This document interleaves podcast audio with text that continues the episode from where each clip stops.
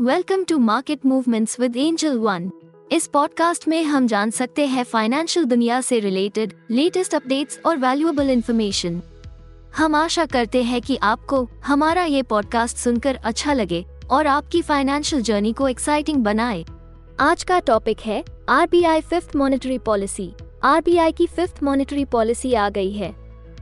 Let's check out a few important updates RBI ने repo rate में कुछ changes नहीं किया है and it remains at 6.5 percent according to the R governor अभी तक 4 परसेंट इन्फ्लेशन के टारगेट से हम दूर है, जिसके चलते rates are and changed Indian economy grow by 7.6 percent during the last quarter being the fastest growing major economy in the world according to the GDP data inflation rate को देखते हुए 2023 और 24 का एमपीसी फोकास्ट था 5.4 percent due to domestic issues including potential agricultural produce geopolitical situations के चलते uncertainty अभी भी जारी है।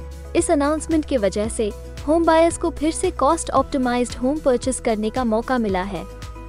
हाउसिंग मार्केट को देखते हुए और होम लोन रेट्स में कोई चेंज नहीं आने से ओवरऑल कंज्यूमर सेंटिमेंट्स भी पॉजिटिव रहेंगे। आरबीआई एमपीसी पॉलिसी के थ्रू एक बैलेंस बनाए रखना चाहती है between sustaining growth and bringing inflation under the 4% target amid high food prices so friends signing off for today. Stay tuned to Market Movements with Angel One. And don't forget to share this episode with your friends and family. Investment in securities market are subject to market risks. Read all the related documents carefully before investing.